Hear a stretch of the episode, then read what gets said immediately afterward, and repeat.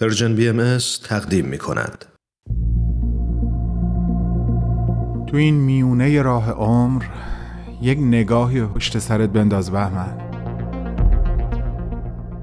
پشت سر. حرفای دلتو توی این نامه ها به اونها پر از یاد و خاطره ها و شادی ها دستیابی ها از آثارشون. خیلی از اون آدم ها دیگه تو این دنیا زندگی نمی ولی تأثیری که روی تو یا بشینی براشون نامه میشه اما در عالم خیال نامه تو می‌تونی اونها رو براشون بفرستی. نامه هایی بدون تمر بدون تاریخ.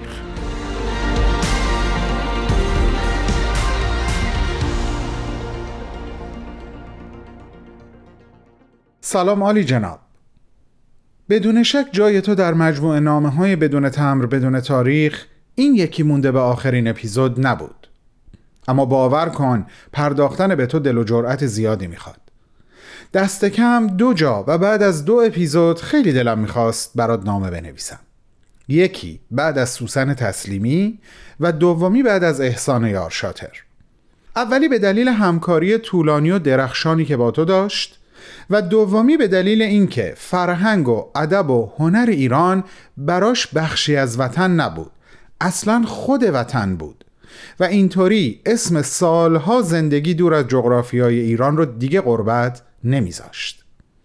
این خصیصه در مورد تو هم کاملا صادقه. تو حتی اتاق کارت حتی میز کارت برات عین ایرانه. خود ایرانه. دیدم این برنامه نمی‌تونه و نباید بدون تو تموم بشه.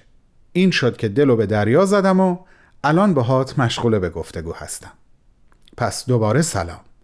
امیدوارم حالت از سالهای پیش بهتر باشه و از به ثمر رسیدن دست کم تعدادی از انبوه کارهایی که در ایران فقط امکان و اجازه نوشتن اونها رو در خلوت خودت داشتی یه نفسی تازه کرده باشی و یک اکسیژن تر و تازه‌ای به ریهات رسیده باشه.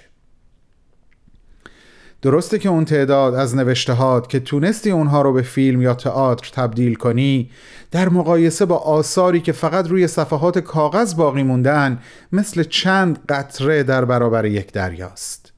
اما تأثیری که در چند مورد خیلی خاص روی افکار و عواطف یا بهتر بگم روی فرهنگ ایرانیان گذاشتی غیر قابل انکار. عالی جناب.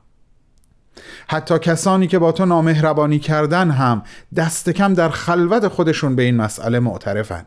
من مطمئنم. یکی از مهمترین شاخصه های فرهنگی که اتفاقا ایران ما سخت به پرورش اون محتاجه و تو اون رو در آثارت به اوج رسوندی جایگاه زنان در اجتماع هست.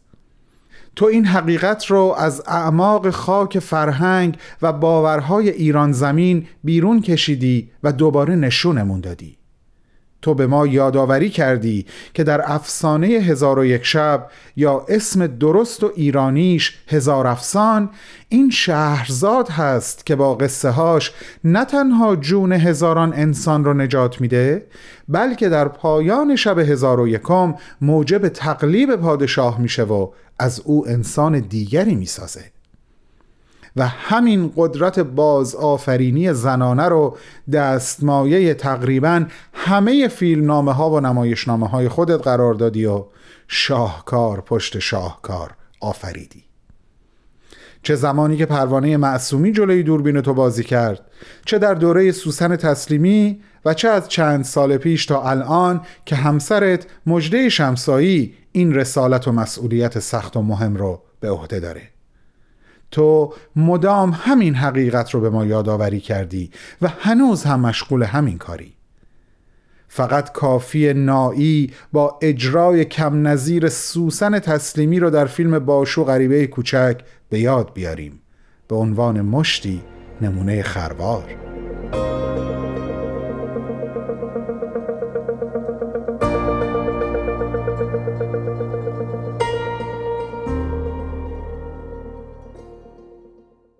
یکی دیگه از شاخصهای فرهنگی که در آثار تو جایگاه بالا و والایی داره ارزش زندگی و ارجه بودن زندگی و سرور در مقایسه با مرگ و غمه. در آثار تو این زندگیه که به مرگ پیروز میشه. این سرور و امیدواری حقیقیه که مثل یک نیلوفر پاکیزه از مرداب غم و ناامیدی محض سر بر میاره همینجا می‌خوام خطاب به شنوندگانمون بگم اگه تا الان فیلم مسافران رو ندیدین حتما لطفا برین سراغش رو با دقت اونو نگاه کنین. اون وقت منظور من رو خیلی بهتر متوجه میشین. این فیلم سراسر در ستایش زندگی و ارجحیتش بر مرگ و در ستایش شادمانی و جشن و ارجحیتش بر غم و سوگواری ساخته شده. چه خوب که خسته و تسلیم نشدی. چه خوب که ادامه دادی. چه خوب که اگر نتونستی بسازی نوشتی و نوشتی و نوشتی و این گونه غم بزرگ رو به کار بزرگ تبدیل کردی. چه خوب که فهم تازه ای از شاهنامه فردوسی و به طور کلی از اسطوره های ایران و جهان به ما ارائه دادی و مشترکات فکری فرهنگی ما ایرانیان را با دیگر اقوام و ملل به زیبایی به ما یادآوری کردی. به قول شاملو دلت کبوتر آشتی است در خون تپیده به بام تلخ.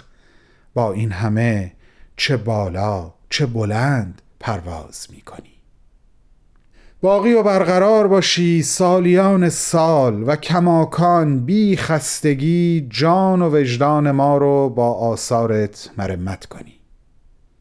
با عشق احترام و ارادتی جاودانه به پیشگاه عالی جناب بهرام بیزایی بهمن و دوستانش.